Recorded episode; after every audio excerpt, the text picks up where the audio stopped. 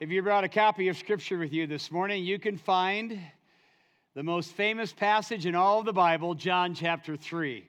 John chapter 3, as we continue in our series on the life of Christ.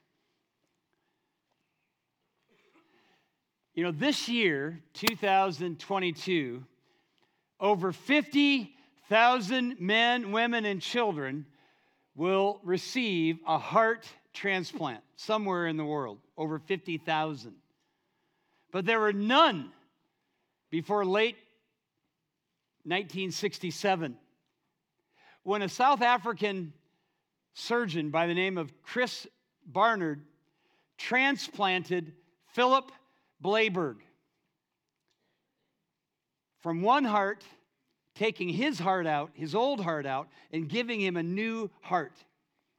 Imagine the scene, if you would when the charismatic transplant surgeon, Chris Bernard, came into the room where Philip Blaiberg was and said, Would you like to see your old heart?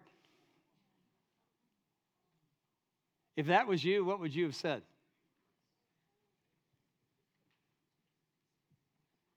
If you, every one of you, and those watching online, could hold your proverbial spiritual heart in your hand right now, what would it look like?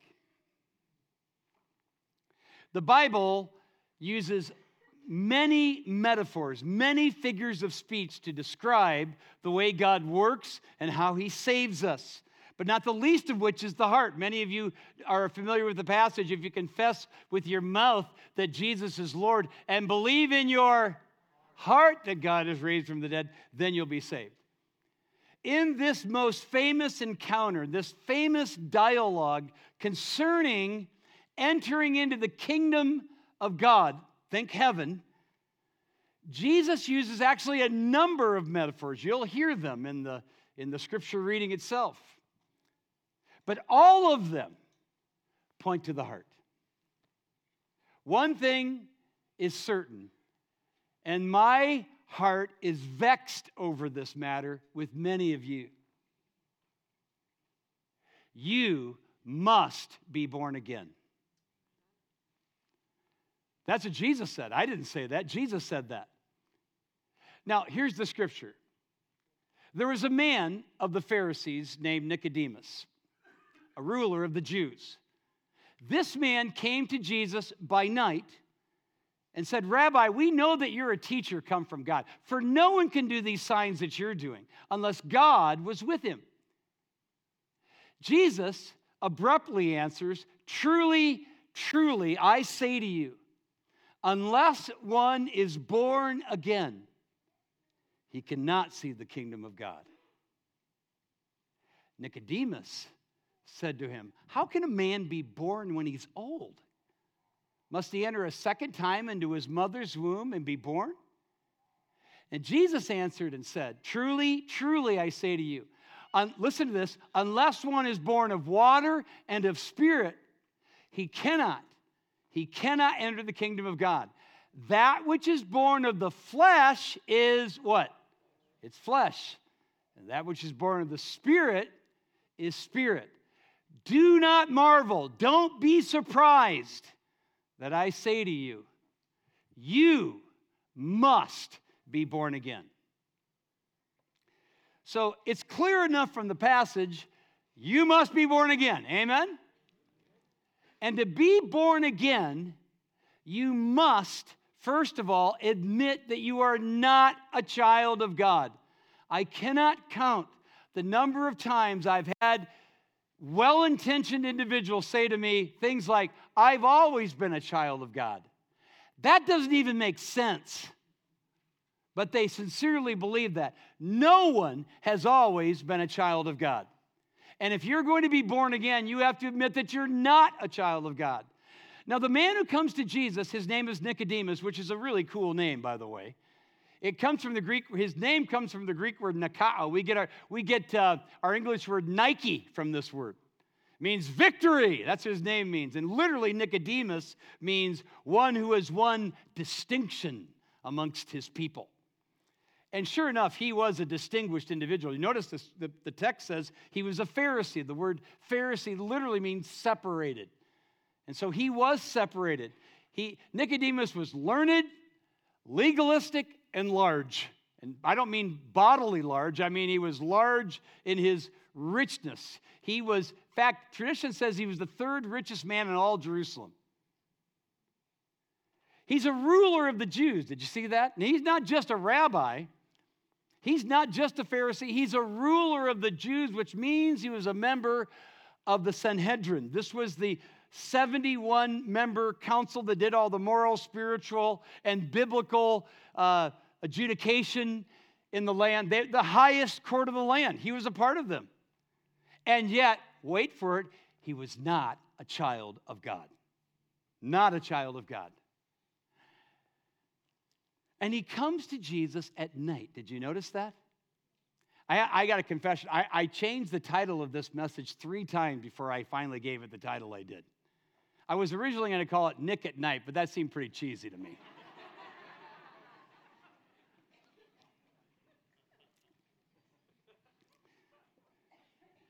So, why does Nicodemus come to Jesus at night? We're not told, but we, I mean, it doesn't take a rocket scientist to figure this. Jesus is already very popular. People are thronging to him. This is a quiet time. This is an undistracted time, uncrowded time. And the rabbis, by the way, said that nighttime was the best time for study. And so he comes to Jesus. And by the way, I can relate to this. Back between 1980 and 1982, there was no internet and yet, you know, God was saving people. I know a shocker to some of you young people. And here I was, very interested in the things of God. God was working in my life. My brother had come to Christ. He'd witnessed to me. People were, God was putting people around me where I worked that were sharing Christ with me. And I was intensely interested, but I didn't want to tell anybody about it, how interested I was. So I studied the person of Jesus and the claims of salvation at night, late at night, even after my wife would go to bed. I'd watch a younger version of Pat Robertson in the 700 Club. And say what you will, God was using these things to draw me to Himself until finally I capitulated, I gave in, and my night became light. By the way, the word night is actually a metaphor used six times in the Gospel of John for spiritual darkness, which is exactly where some of you are right now, where your hearts are at. Some of you right now are in the dark. Your hearts are dark. And there's coming a day, listen to this, there's coming a day when the sun will never again rise for you, ever. You must be born again. And notice when Nicodemus comes to Jesus, he's, he's very impressed. I mean, rabbi, teacher, he, he, he addresses him respectfully. We know you're a teacher, come from God. Nobody could do these miracles that you're doing unless God was with him. So he's showing genuine respect. He's being lured, he's being drawn. So you would expect Jesus to say, Nicodemus, you're not far from the kingdom of God. But he doesn't. In fact, he says, Truly, truly, verily, verily, again, amen, amen, most assuredly. Listen to this.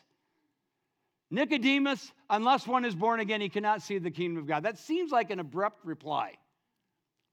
And, the, and, the, and I think the reason and the, and the fact that chapter breaks don't do us a whole lot of favors here, but if we just go back before chapter 3, you can maybe get a clue as to why Jesus responded the way he did to a pretty sincere statement from Nicodemus. Look what he says in verse 23. Here's what it says. Now, when it, he was in Jerusalem at the time of the, of the feast, many what? Believed in his name when they saw the signs that he was doing. But Jesus, on his part, did not entrust himself to them. The word entrust and the word believe just before it are the exact same root word, the Greek word pistis. It basically means to believe. Jesus didn't believe because he knew all people and needed no one to bear witness about man because he himself knew what was in man. Let me tell you what exactly this passage is saying. Many were believing in him, But Jesus wasn't believing in them. Now let that sink in just for a moment. I don't care how old or how young you are. A number of you have made professions of faith. You've prayed prayers. Some of you are learned. You're legalistic. You know all the answers. And you're just as lost as Nicodemus because you haven't been born again and you must be born again. Jesus said that. So Jesus knew Nicodemus's proud heart. He knows yours as well. I mean, just last week when John Nimmers was preaching uh, from John 11 on the, on the resurrection of Lazarus, I can't believe I gave him that passage. But he preached a great message, and when he got done, I, uh, I went out into the fellowship hall, the coffee cove, and I was talking to Shannon Edmondson. Some of you know Shannon and Tasha. They both came to Christ about nine years ago. I was in their home. In fact, Shannon came up to me and said, Pastor, I'm listening to John's message. I couldn't help but remember the time you were in my home. You remember what you said to me? I said, No, I don't remember. he said, Tasha had just gotten, uh, gotten saved, and you looked at me and you said, What about you, Shannon? Are you ready to be saved? Are you saved? Have you been born again? And Shannon goes, And I told you, No, I haven't. And you looked at me and said, You stink worse than Lazarus before he was resurrected. he texted me later that day. He said, You have such a way with words. Let me tell you something.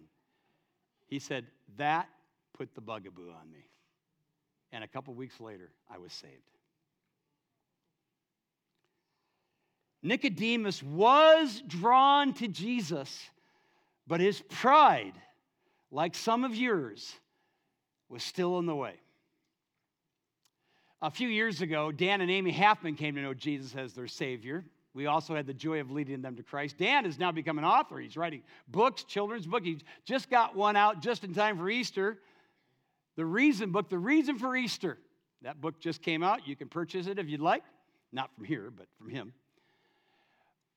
When Dan was on the cusp of being saved, he made the most incredible statement in the moment. He said to my wife and I, and to his own wife, I have to get out of my own way. I'd never heard that before. And he said it when he got baptized. I had to get out of my own way. He saw his, his own pride as the impediment to trusting Jesus, just like some of you. You can't get out of your own way. That's the problem. You've got to get out of your own way if you want to know Jesus' way, if you want the way, the truth, and the life. You must be born again. So take out your heart, look at it. Is it still dark?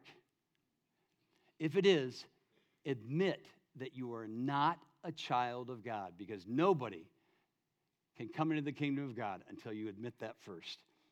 Secondly, believe that Jesus died and rose again. And wait for it. For you.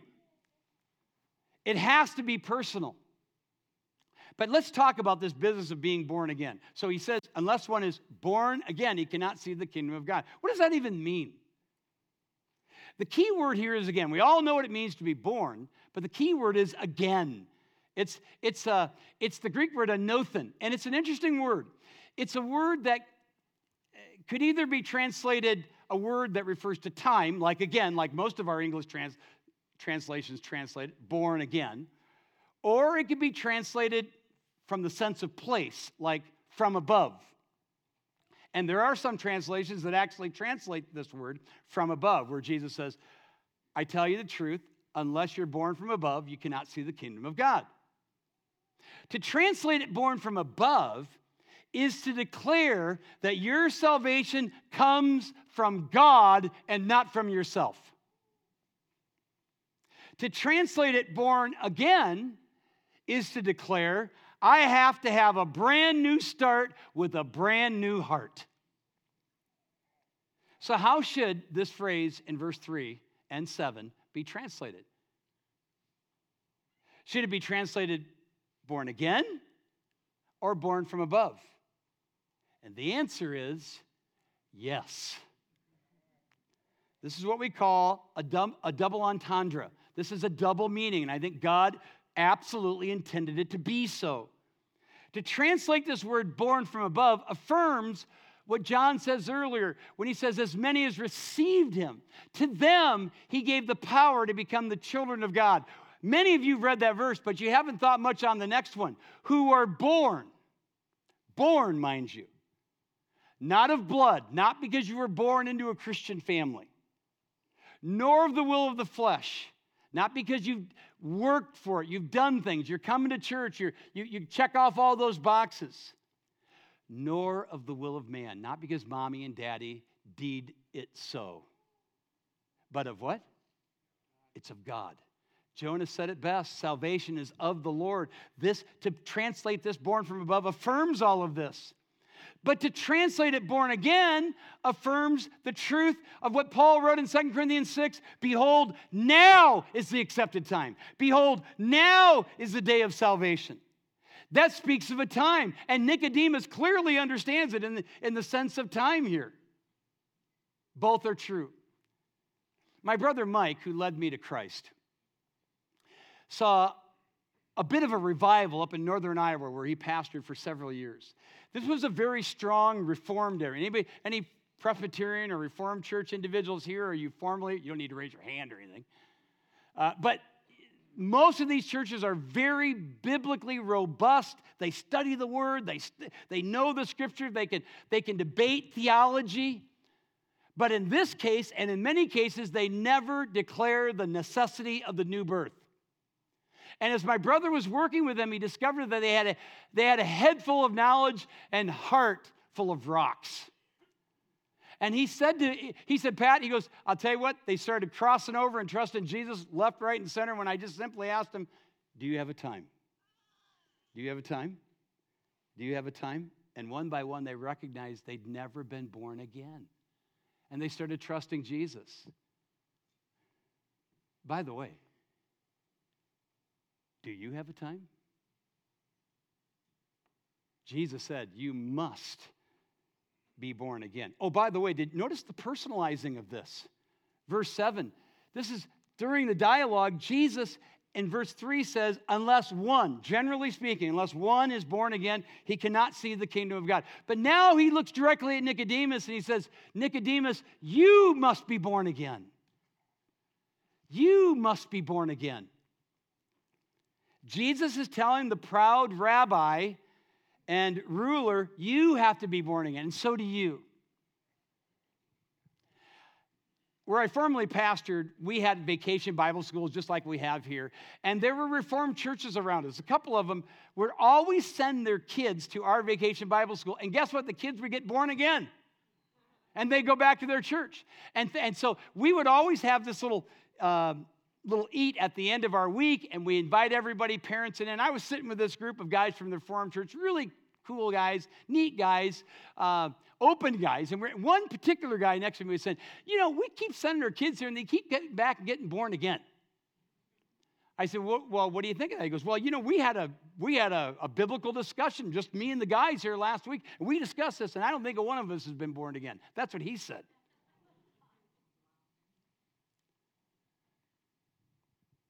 You must be born again. So take out your proverbial heart and look at it. Look at it. Have you been born again? If you want to be born again, you must admit that you're not a child of God. You must believe that Jesus died and rose again for what? For you. And third and lastly, you need to confess your sin. Turn to Jesus and receive a new heart. Now, we're going to make a beeline to the most controversial part of this passage that has caused theologians and Bible exegetes a lot of gray hairs. It's this one. Jesus says to Nicodemus, unless one is born of water and of spirit, he cannot see the kingdom of God. What does that mean? there are some, and maybe even some of you think, well, the water refers to baptism clearly, except that there's nothing about baptism in this passage. Some would say, well, let's talk about the water of birth, because you know, when somebody is born, there's water involved and this and that. And there is something to this. Nicodemus does say, does, you know, must I enter a second time in my mother's womb? And Jesus kind of leans into that and says, that which is born of the flesh is flesh, that which is born of the spirit is spirit. But don't feel bad if you're confused about this because Nicodemus was too. When Jesus explains it, verse 10, Nicodemus says, How can these things be? And Jesus said to Nicodemus in the next verse, Nicodemus, you are the, and the article is there in the Greek, you are the teacher of Israel. That's how important this dude was. And you don't know these things? You just hang on to that for a moment. Jesus says to this ruler of the Jews, who is also the teacher in Israel, You're the teacher in Israel, you don't know these things?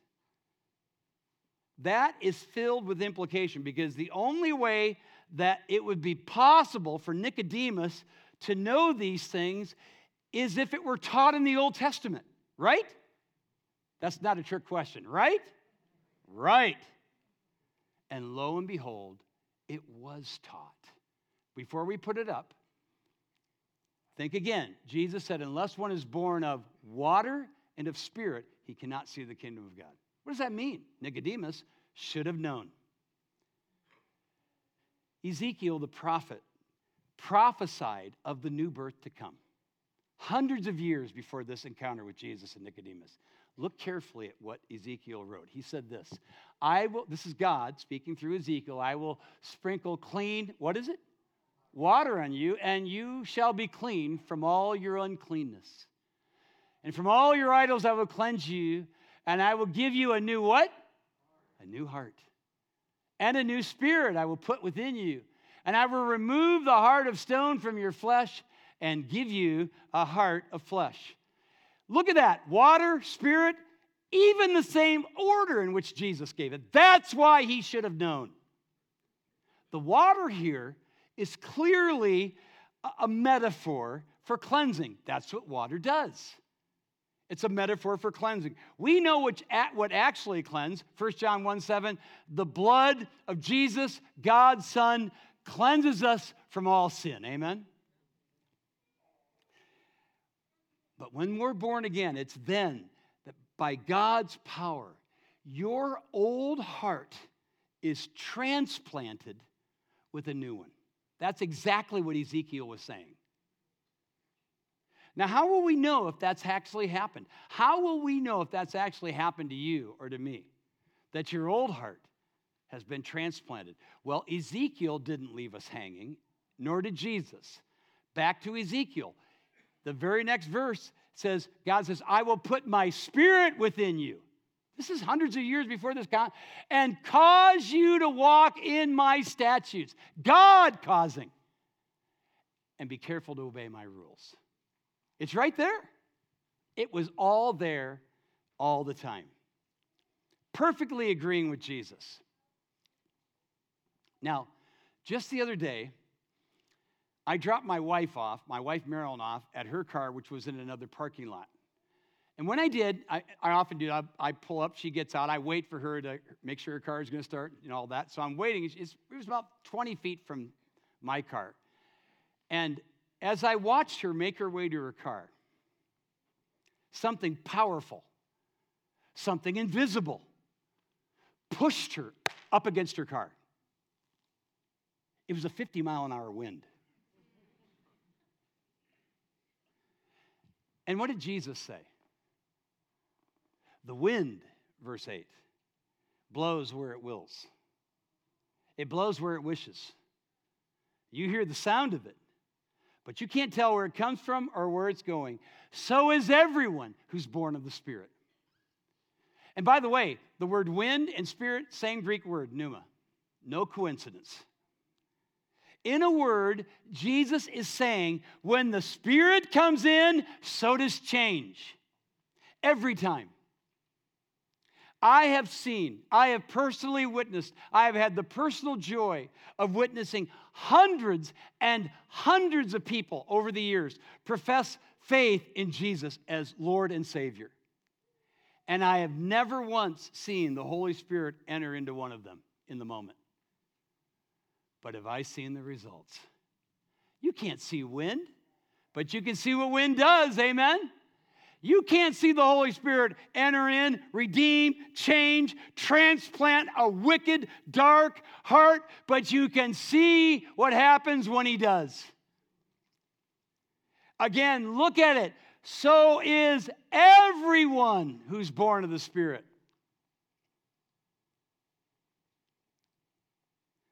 When Dr. Barnard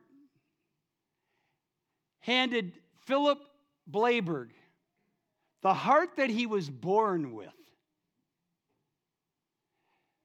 Blaiberg became the first person in the history of the world to hold his old heart in the palm of his hand.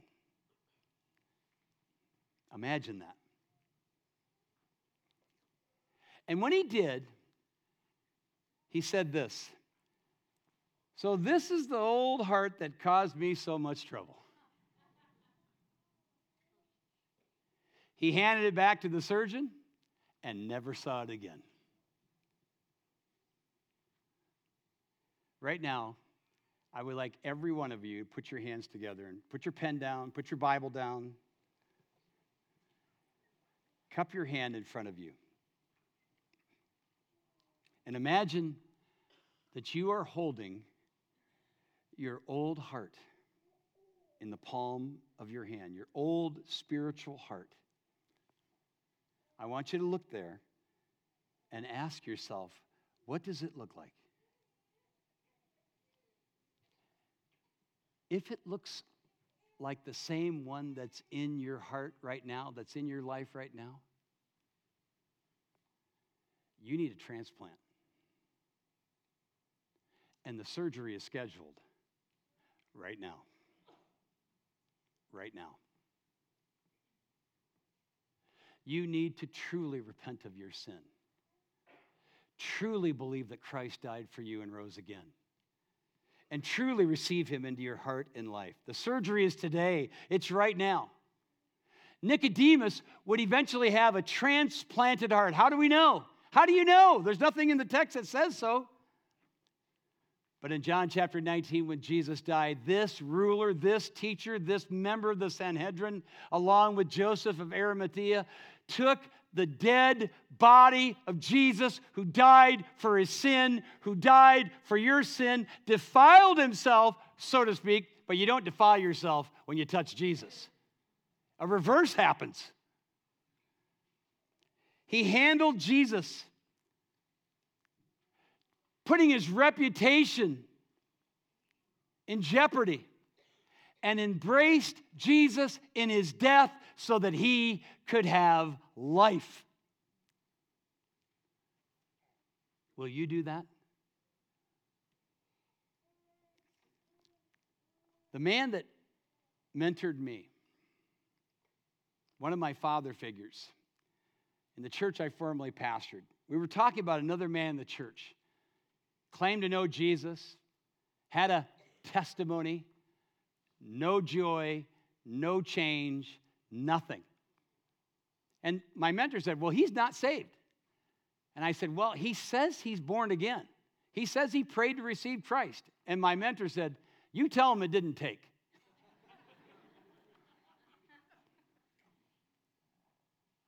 full disclosure, full disclosure, Dr. Bernard's first transplant didn't take either. Philip Blaiberg was his second transplant. That took. Some of you need to examine yourself right now. Did it take? And is there any evidence to that end? Because if anyone is in Christ, they're what? They're a new creation. Old things really are passed away. All things have become new. Let's pray. Father in heaven, how grateful we are that we can open up this great passage of Scripture this great declaration of Jesus, who both generalized the need for all to be born again and then said we individually must be born again. Lord, there are people in this room, young and old alike, and many, I have no doubt, who have yet to be born again. If that is you, dear friend, while we pray, if in your spirit, if in your heart, you would recognize this heart is darkened, it's not right with God. If you, with all of your heart, would believe right now that Jesus loved you, that he died for you, that he rose again for you, if you would believe that with all of your heart, you'll get a spiritual heart transplant. Would you do that right now? Would you ask the Lord Jesus to transplant your heart, to come into your heart, forgive you of your sin, and be your Lord and Savior? That's what you need to pray right now. God, forgive me of my sin. I believe in your Son. I believe what Jesus did for me, for real, with my heart. Transplant me for your glory.